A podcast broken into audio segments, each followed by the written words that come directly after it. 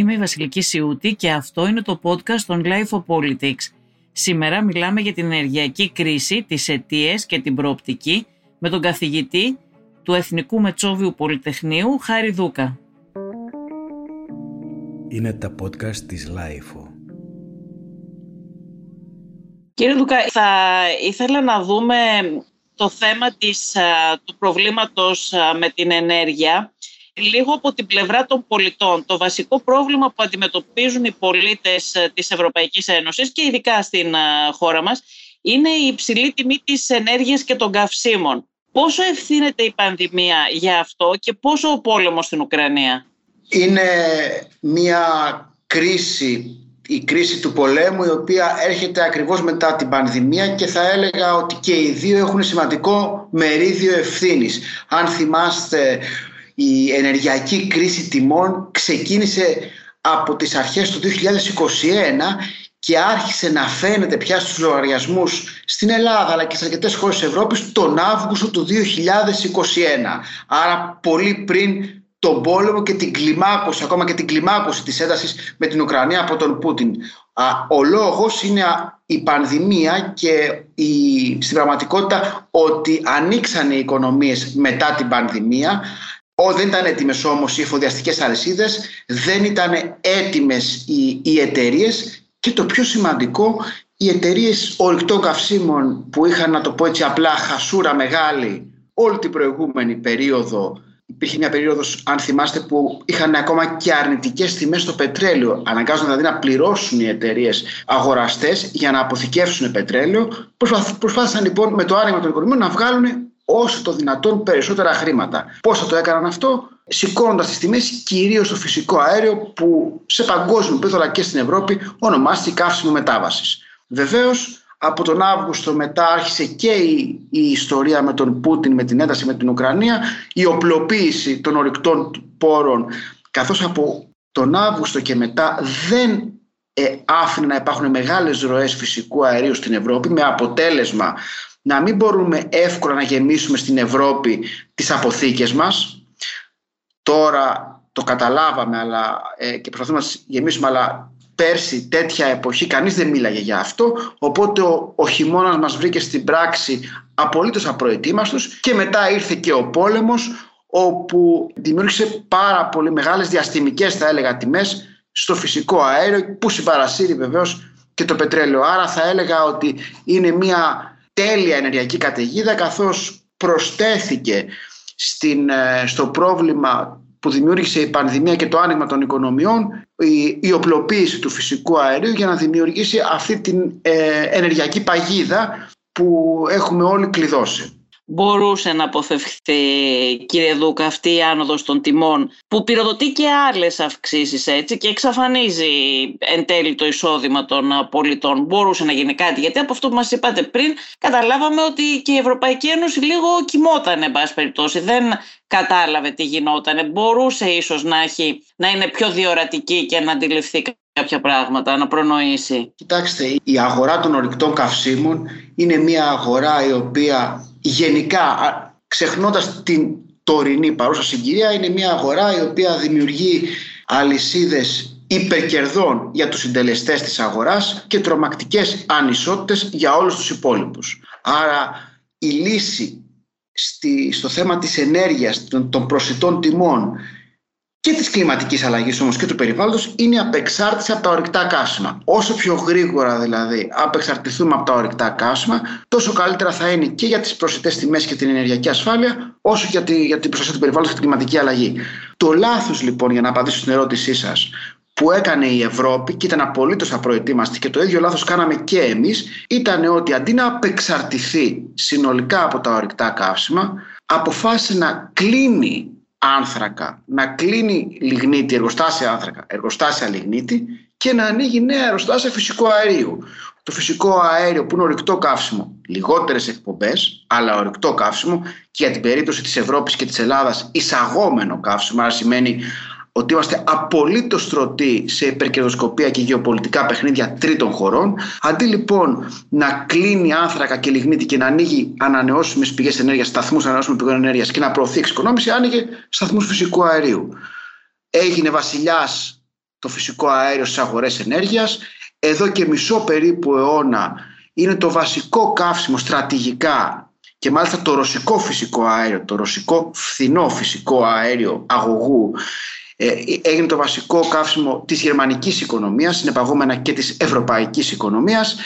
Και αυτό, η πρόσθεση στο άρμα λοιπόν του ρωσικού φυσικού αερίου και του φυσικού αερίου γενικά, μας κλείδωσε σε αυτή την ενεργειακή παγίδα που είπα και πιο πριν. Η λύση θα έπρεπε να είναι συνολική απαθρακοποίηση, κλείνω λιγνίτη και άνθρακα, εγχώριους δηλαδή ανθρακικούς πόρους, μόνο όταν είμαι σίγουρος ότι μπορώ να τους υποκαταστήσω από νέες εγκαταστάσεις ανανεώσιμων πηγών ενέργειας και εξοικονόμησης ενέργειας, και όχι να τους υποκαταστήσω από ένα εισαγόμενο ρηκτό καύσιμο. Καθυστερήσαμε στο θέμα των ανανεώσιμων πηγών ενέργειας ως χώρα κιόλας, ενώ μπορούσαμε να κάνουμε κάτι παραπάνω. Νομίζω ότι ενώ ξεκινήσαμε πριν περίπου 10-15 χρόνια πάρα πολύ δυναμικά, και είναι η αλήθεια αυτή, και είχαμε πολύ μεγάλη αύξηση της διείσδυσης των ανανεώσιμων πηγών ενέργειας, στη συνέχεια για μια σειρά από λόγους που είναι βεβαίως λόγοι οικονομικοί. Θυμάστε ότι τη μεγάλη περιπέτεια της χώρας με τα μνημόνια, λόγοι στη συνέχεια πανδημίας, η προσπάθεια αυτή πάγωσε. Το μεγάλο πρόβλημα που έχει αντιμετωπίσει η χώρα μπροστά είναι ότι και να θέλει να βάλει πολλές ανανεώσιμες πηγές ενέργειας σήμερα, δεν υπάρχουν οι αντίστοιχες υποδομές. Χρειάζεται δηλαδή να κάνουμε δίκτυα, να τα ενισχύσουμε, να τα εξυγχρονίσουμε. Είναι οι σταθμοί μας κορεσμένοι, να τους ενισχύσουμε και αυτούς, να φτιάξουμε νέα δίκτυα, να προχωρήσουμε σε διασυνδέσεις, να προχωρήσουμε στην αποθήκευση, για να μπορέσουμε να πετύχουμε μεγάλες διεισδύσεις των ανανεώσιμων πηγών ενέργειας στο ενεργειακό μας μείγμα. Αυτό το πρόβλημα ελπίζω να το λύσει το Ταμείο Ανάκαμψης, αν και οφείλω να πω πως ο σχεδιασμός που έχει μέχρι τώρα η κυβέρνηση δεν είναι σε αυτή την κατεύθυνση και είναι και ένα μεγάλο πρόβλημα για την επόμενη περίοδο. Αυτό ακριβώς θέλω να σας ρωτήσω, ότι είναι στο σχεδιασμό του Ταμείου Ανάκαμψης. Αυτό μπορεί να γίνει τώρα, αυτό το βλέπετε ότι θα μπορούσε να γίνει. Μας λέτε όμως ότι δεν είναι τελικά στο σχεδιασμό. Στα έργα δηλαδή αυτά δεν θα μπορούσαν τα χρήματα του Ταμείου Ανάκαμψης να, δεν εννοώ όλα βέβαια, αλλά εννοώ επειδή είναι αρκετά, ένα μέρος να καλύψει αυτό το κενό που δεν υπήρχε, δηλαδή αυτή η επένδυση ως τώρα. Ναι, δεν ήταν στο σχεδιασμό, δεν είναι δηλαδή ακόμα και σήμερα που συζητάμε στο σχεδιασμό του Ταμείου Ανάκαμψης, του σχεδίου της χώρας που έχει καταθέσει στην Ευρωπαϊκή Επιτροπή και προχωράνε οι εκταμιεύσεις, η στρατηγική αυτή της πρόσδεσης του φυσικού αέριο, που δεν απαιτούσε βέβαια υποδομές σε δίκτυα. Συγγνώμη, αλλά ποια εξήγηση δεν είναι στο σχεδιασμό του Ταμείου Ανάκαμψης, αφού υποτίθεται ότι το Ταμείο Ανάκαμψης ενισχύει την πράσινη οικονομία, τον εξυγχρονισμό στην ενέργεια κτλ. Για ποιο λόγο δεν είναι αυτές οι υποδομές στο Ταμείο Ανάκαμψης, αυτές οι επενδύσεις? Θα σας απαντήσω ότι τα δύο βασικά στρατηγικά σχέδια για την ενέργεια της χώρας, που είναι το Εθνικό Σχέδιο για την Ενέργεια και το Κλίμα, καθώς και το σχέδιο για το πώς θα λειτουργεί και ποιες επενδύσεις θα γίνονται στο Εθνικό Σύστημα Μεταφοράς Ηλεκτρικής Ενέργειας, στα δύο αυτά στρατηγικά σχέδια, ο σχεδιασμός είναι για αύξηση των μονάδων φυσικού αερίου. 6 λέει το ένα σχέδιο, νέες μονάδες φυσικού αερίου, 3 λέει το άλλο σχέδιο, διπλασιασμό λέει το ένα σχέδιο, επί 1,5 το άλλο σχέδιο. Άρα υπήρχε μια ξεκάθαρη στρατηγική επιλογή που έλεγε το εξής: προχωράω μόνο σε πολύ μεγάλα έργα ανανεώσιμων πηγών ενέργειας. Τα πολύ μεγάλα έργα δεν χρειάζονται δίκτυα, διότι πάει ο επενδυτής σε έργα εκατομμυρίων και φτιάχνει ο ίδιος υποσταθμό με δικά του έξοδα και τη διασύνδεση που απαιτείται για το δίκτυο. Τα έργα χρειάζονται υποδομών για τα μικρά και μεσαία έργα, για να μπορεί να υπάρχει μεγάλη διάχυση των ανανεώσιμων στον απλό πολίτη, στον τελικό καταναλωτή, στον αγρότη, στον επιχειρηματία. Η προσέγγιση ήταν: συνεχίζουμε το συγκεντρωτικό μοντέλο ανάπτυξης της χώρας, μεγάλη σταθμή φυσικού αερίου, μεγάλη σταθμή ανανεώσιμων πηγών ενέργειας, δεν προχωράμε σε διάχυση ανανεώσιμων πηγών ενέργειας, και έτσι έχει δομηθεί συνολικά λοιπόν και το Ταμείο Ανάκαμψης. Αν συνεχίσουμε να ακολουθούμε αυτή την λογική, μόνο σταθμή φυσικού αερίου και μόνο φαραωνικά έργα ανανεώσιμων πηγών ενέργειας, στην πραγματικότητα θα συνεχίσουμε να έχουμε πάρα πολύ αυξημένες τιμές στο φυσικό, λόγω του φυσικού αερίου, αλλά και λόγω της ελάχιστης συμμετοχής των τοπικών κοινωνιών στην ενέργεια. Τεράστιες λοιπόν αυξήσεις θα συνεχίσουμε να βλέπουμε στους λογαριασμούς μας και στο ρεύμα και στα ορυκτά καύσιμα.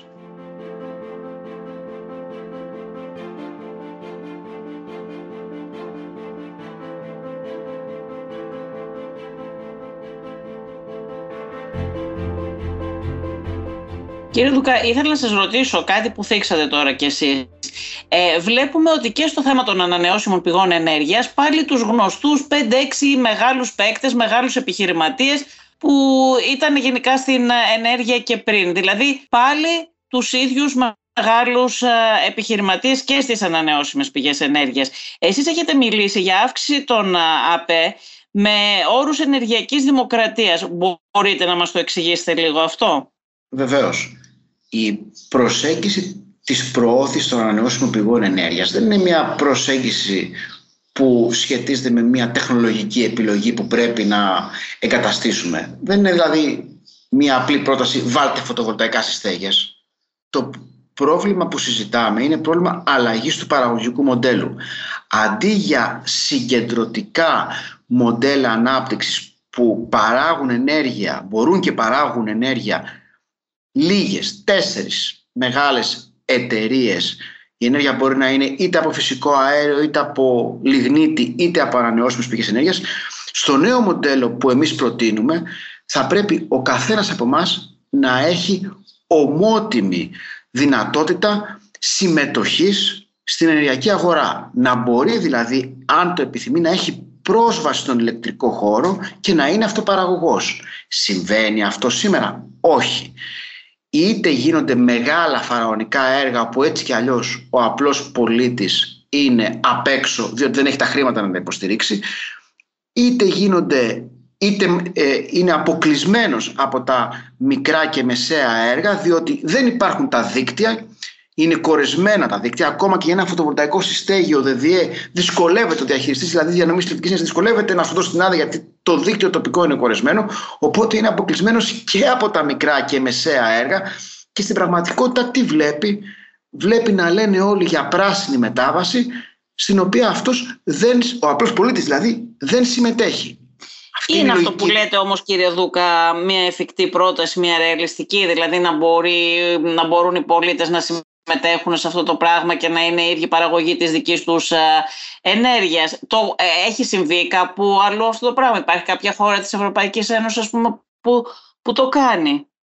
Να πούμε ότι είναι ο μοναδικός τρόπος για να προωθήσεις ανανεώσιμες πηγές ενέργειας αυτός, διότι διαφορετικά το μόνο που θα καταφέρνεις θα είναι να αλλάζεις τεχνολογία χωρίς να αλλάζεις όλα αυτά τα προβλήματα που σε έφτασαν εδώ που σε έφτασαν και γεννάνε τη μία κρίση μετά την άλλη. Και ταυτόχρονα θα έχεις τρομακτικές αντιδράσεις, όπως συμβαίνει και στη χώρα μας, όπου για οποιοδήποτε έργο ανανεώσιμων πηγών ενέργειας υπάρχουν αντιδράσεις, καταλήγουν τις περισσότερες φορές συμβούλιο της επικρατείας μετά από αρκετά χρόνια και στην ουσία η πράσινη μετάβαση γίνεται όχι με τον πολίτη μαζί, αλλά με τον πολίτη απέναντι.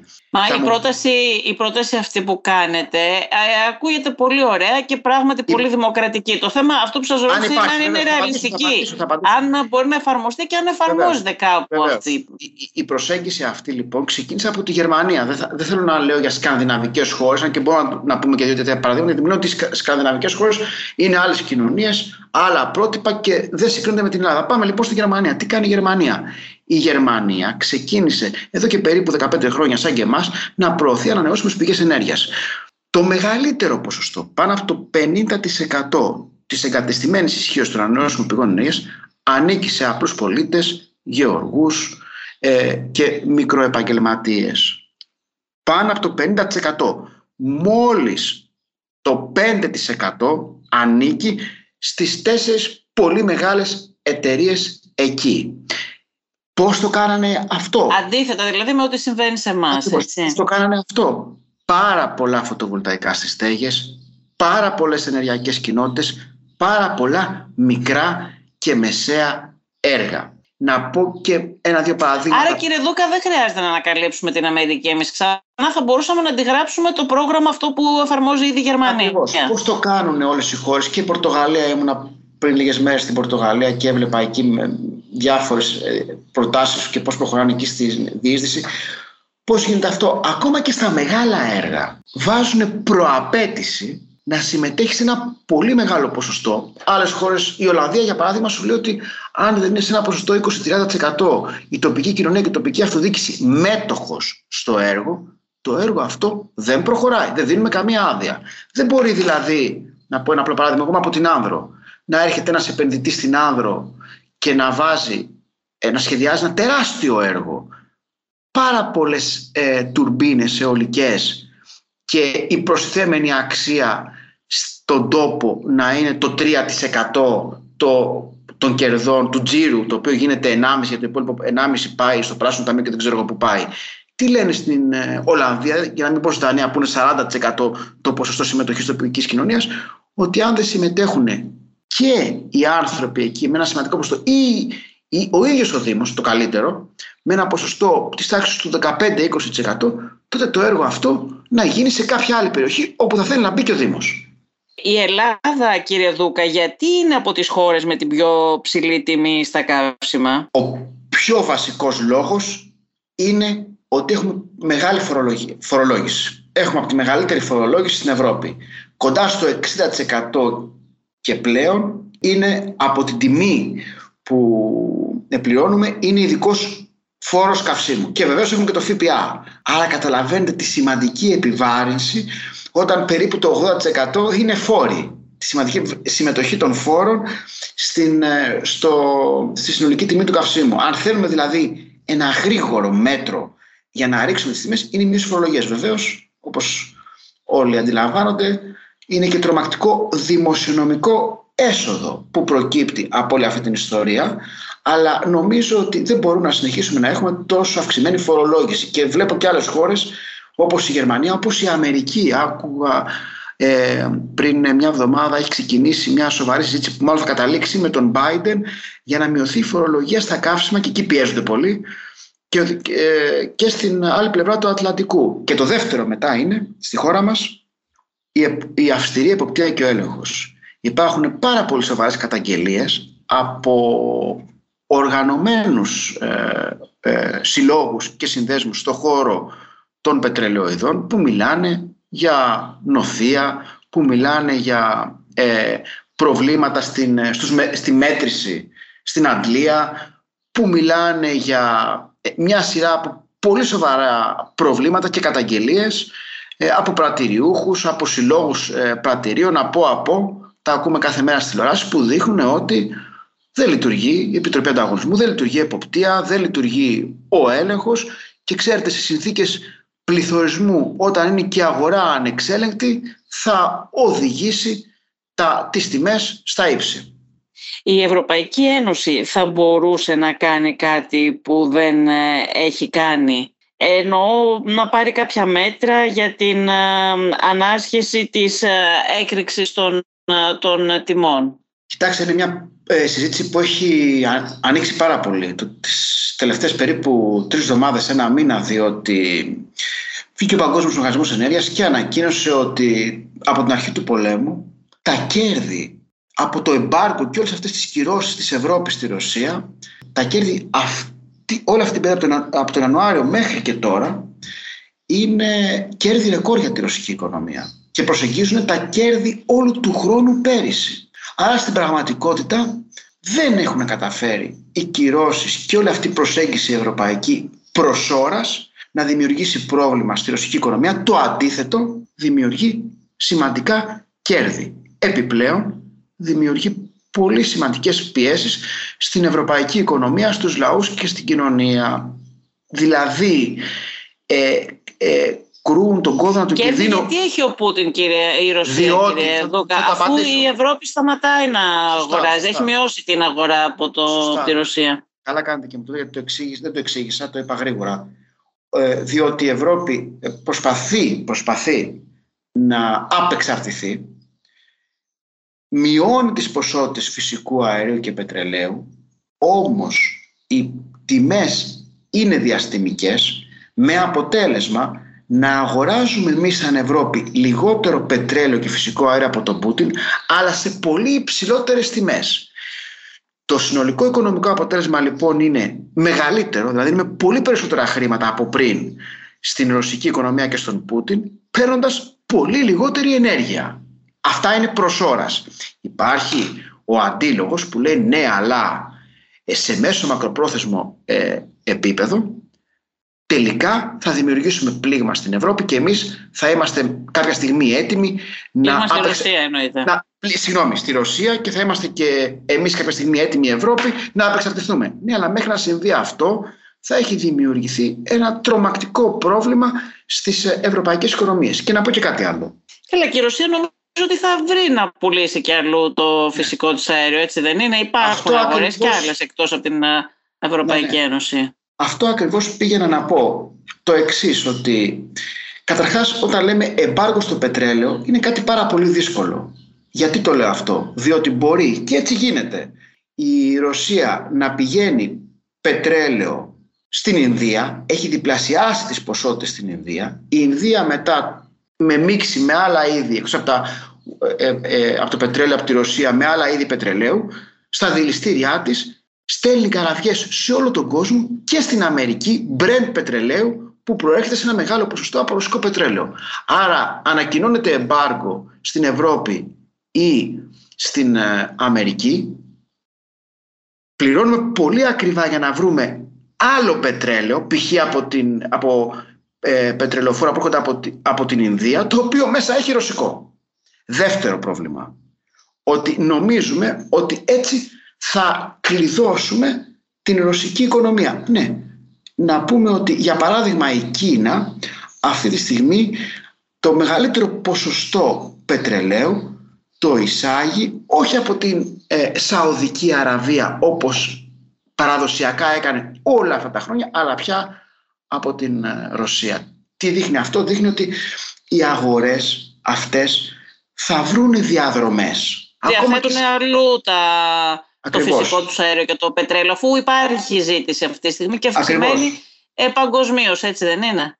Ακριβώς. Άρα η προειδοποίηση που βάζουν οι παγκόσμιοι οργανισμοί, που βάζουν και διάφορα αξιωματούχοι στην Ευρωπαϊκή Επιτροπή, είναι πώς ακριβώς θα μπορέσουμε να προχωρήσουμε σε κυρώσεις οι οποίες δεν θα πυροβολούν τα πόδια μας. Άρα τι θα πει αυτό? Απλά θα πει, όταν ανακοινώνω εγώ σε κάποιον όπως είναι ο Πούτιν ότι θα φύγω από το φυσικό αέριο και το πετρέλαιο, πρέπει να μπορώ να το κάνω. Αλλιώς, αν του λέω ότι εγώ θα απεξαρτηθώ από εσένα, αλλά το 2024 και το 2025, μέχρι να έρθει εκείνη η εποχή, εκείνος θα σε χρεώνει όσο περισσότερο μπορεί και ταυτόχρονα θα προετοιμάζεται για να σε υποκαταστήσει ο ίδιος εκείνη τη στιγμή.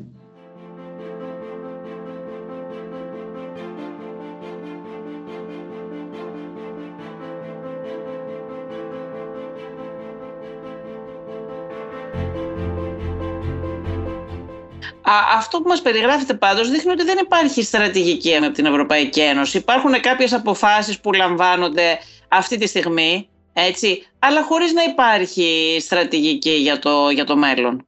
Κοιτάξτε να δείτε, η σχέση αυτή της Ρωσίας με την Ευρώπη είναι μια σχέση μισού περίπου αιώνα που χτίστηκε. Και τα συστήματα τα ενεργειακά είναι δεινοσαυρικά στις αλλαγές τους. Δηλαδή δεν είναι εύκολο να αλλάξεις διαδρομές στην Ευρώπη, που σημαίνει και έργα δισεκατομμυρίων, από τη μια μέρα στην άλλη, όταν βλέπουμε ότι σε επίπεδο Ευρωπαϊκής Επιτροπής, Συμβουλίων Κορυφής, πρέπει να διαμορφωθούν ομοφωνίες και άρα οι αποφάσεις καθυστερούν πάρα πολύ. Ναι, αλλά από την αρχή που υπάρχουν οι ανανεώσιμες πηγές ενέργειας, που υπάρχουν οι αποφάσεις αυτής της Ευρωπαϊκής Ένωσης να πάει σε πράσινη ενέργεια, υπάρχει το πρόβλημα με την κλιματική κρίση που είναι πάρα πολύ έντονο. Νομίζω ότι τι άλλο θα πρέπει να γίνει από το να επιταχυνθεί αυτή η μετάβαση, δηλαδή στην πράσινη ενέργεια? Δείτε, αυτό δεν είναι που κυρίως που δεν έγινε? Θα έπρεπε, ακόμα και σήμερα που συζητάμε, εν πάση περιπτώσει καθυστερήσαμε όλα τα προηγούμενα χρόνια, να πάμε στην προσέγγιση που συζητάμε τη πράσινη μετάβαση με διάχυση ανανεώσιμων πηγών ενέργειας, με τις τοπικές κοινωνίες, με τους πολίτες. Συμβαίνει αυτό στην Ελλάδα τώρα που συζητάμε? Όχι. ποιες είναι οι σίγουρες επενδύσεις στην ενέργεια που ακούμε στην Ελλάδα. Είναι FSRU, πλωτές δηλαδή δεξαμενές, στην Αλεξανδρούπολη, δεν ξέρω πού αλλού, FSU δηλαδή νέες δεξαμενές φυσικού παλαιαερίου, ξαναλέω, στη Ρεβιθούσα. Ακούμε δήμους να πανηγυρίζουν γιατί έφτασε το φυσικό αέριο για θέρμανση στις περιοχές τους.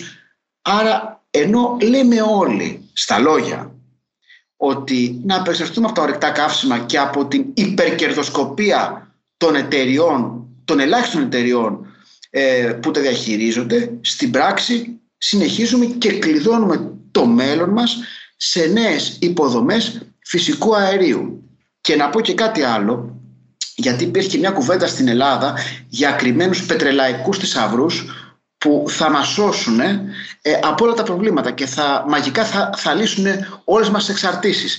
Η Αμερική αυτή τη στιγμή είναι η πρώτη πετρελοπαραγωγός χώρα, κυρίως λόγω του αμερικανικού σχιστολιθικού αέριου και διαφόρων έτσι, μορφών πετρελαϊκών καυσίμων που έχει στο Τέξας. Η ίδια χώρα αυτή τη στιγμή πλήττεται βάναυσα από έκρηξη τιμών στην Αγγλία. Και όλο αυτό το διάστημα ο Μπάιντεν κάνει εκκλήσεις στις πετρελαϊκές του, γιατί οι εταιρείες αυτές είναι πολυεθνικές, αλλά οι βασικοί μέτοχοι είναι Αμερικανοί επενδυτές. Κάνει εκκλήσεις να σταθούν στο ύψος των περιστάσεων, να μην υπερκερδοσκοπούν, να μην κρατάνε τεχνιέντος χαμηλά την προσφορά για να εκτοξεύουν τις τιμές, και δεν έχει καταφέρει τίποτα. Το λέω αυτό για να δείξω πόσο δύσκολο είναι να διαχειρίζεσαι εταιρείες πετρελαίου, αερίου και τις αλυσίδες τους. Δεν μπορεί να είναι η λύση σήμερα με όλα αυτά τα προβλήματα να συζητάμε στη χώρα μας για νέες υποδομές φυσικού αερίου, για νέες υποδομές πετρελαίου και για σενάρια εξορίξεων στο Αιγαίο ή σε άλλες περιοχές, όταν έχουμε πληγεί βάναυσα όλο αυτό το διάστημα από τις ακραίες υπερκερδοσκοπίες των εταιριών που συζητάμε να προχωρήσουν σε πλατφόρμες και εξορίξεις. Εσείς θεωρείτε ότι αυτό είναι κάτι ρεαλιστικό, δηλαδή το αν υπάρχει στο Αιγαίο, στην Ανατολική Μεσόγειο, αν υπάρχουν κοιτάσματα που θα μπορούσαν να αξιοποιηθούν? Και θα ήθελα να σας ρωτήσω και για τον EastMed που γίνεται έτσι πολλής λόγος. Ποια είναι η δική σας η γνώμη? Νομίζω ότι ο EastMed είναι ένα έργο εμπορικό, το οποίο δεν έχει προς ώρας τραβήξει το επενδυτικό ενδιαφέρον των εταιριών, και αυτός είναι ο βασικός λόγος που δεν μπορεί να περπατήσει. Επιπλέον από αυτό, τα προβλήματα γεωπολιτικής που σχετίζονται με τις εξορίξεις στην ευαίσθητη περιοχή μας έχουν δημιουργήσει τρομακτικές εντάσεις και βεβαίως έχουν δημιουργήσει σαν παράπλευρα θέματα τρομακτική ανάγκη για νέους εξοπλισμούς, εξοπλιστικά προγράμματα, για να μπορέσουμε να διασφαλίσουμε τα κυριαρχικά μας δικαιώματα.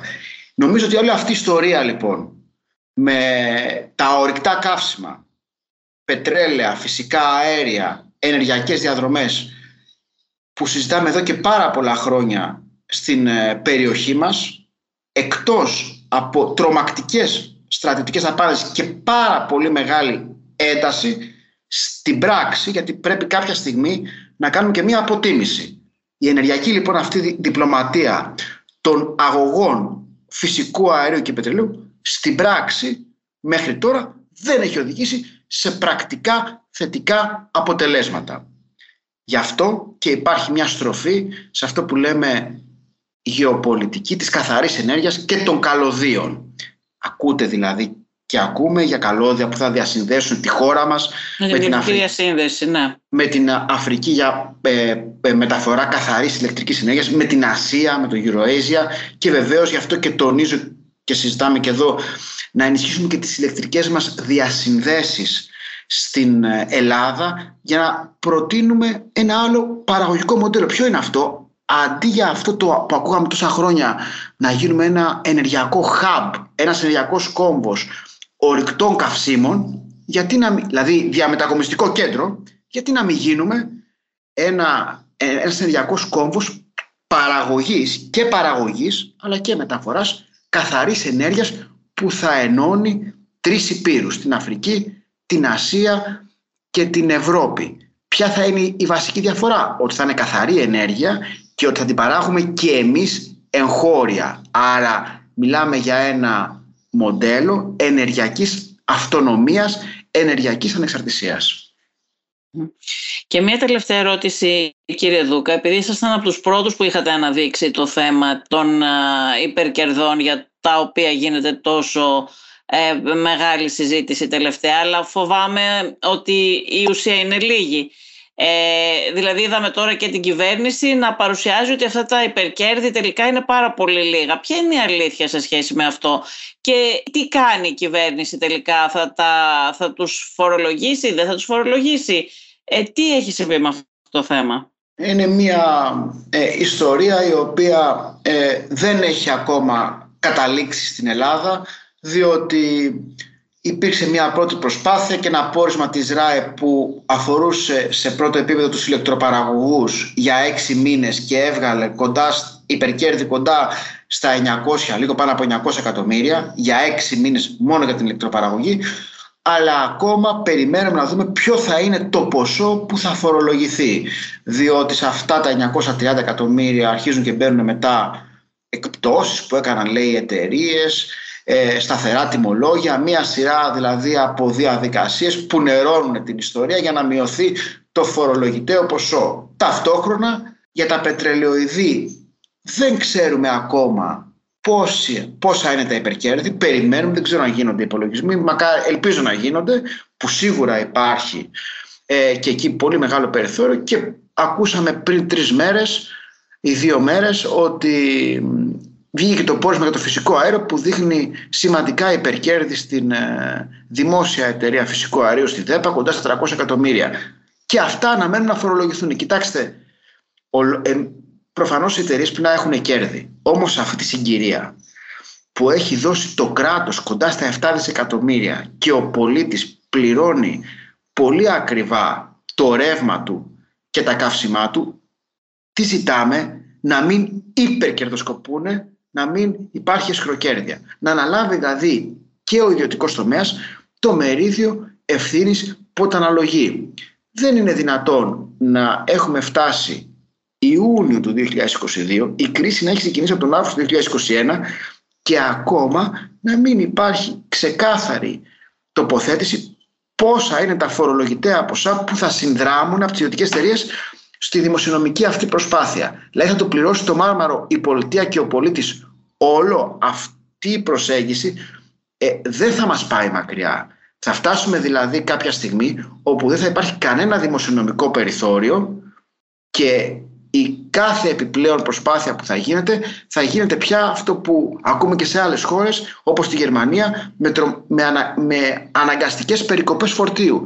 Είμαστε μια χώρα υπερχρεωμένη, τρομακτικό δημόσιο χρέος, μια χώρα που προσδέθηκε στο φυσικό αέριο και κάποιοι δημιουργούν υπερκέρδη. Χρειάζεται να δημιουργηθεί δημοσιονομικός χώρος και είναι ευθύνη της πολιτείας να βρει άμεσα τα υπερκέρδη, ηλεκτροπαραγωγή, φυσικό αέριο και πετρελαιοειδή, να τα φορολογήσει και να τα φορολογήσει συστηματικά για να δίνει ανάσα στον κόσμο. Κύριε Δούκα, σας ευχαριστώ πάρα πολύ. Ακούσατε τη Βασιλική Σιούτη και το LIFO Politics. Σήμερα συνομιλήσαμε με τον καθηγητή Χάρη Δούκα. Στην παραγωγή και την επιμέλεια ήταν η Μερόπη Κοκκίνη και στην ηχοληψία ο Φέδωνας Κτενάς. Αν θέλετε να ακούτε τη σειρά podcast LIFO Politics της LIFO, μπορείτε να μας ακολουθήσετε στο Spotify, στα Apple Podcast και στα Google Podcast. Είναι τα podcast της LIFO.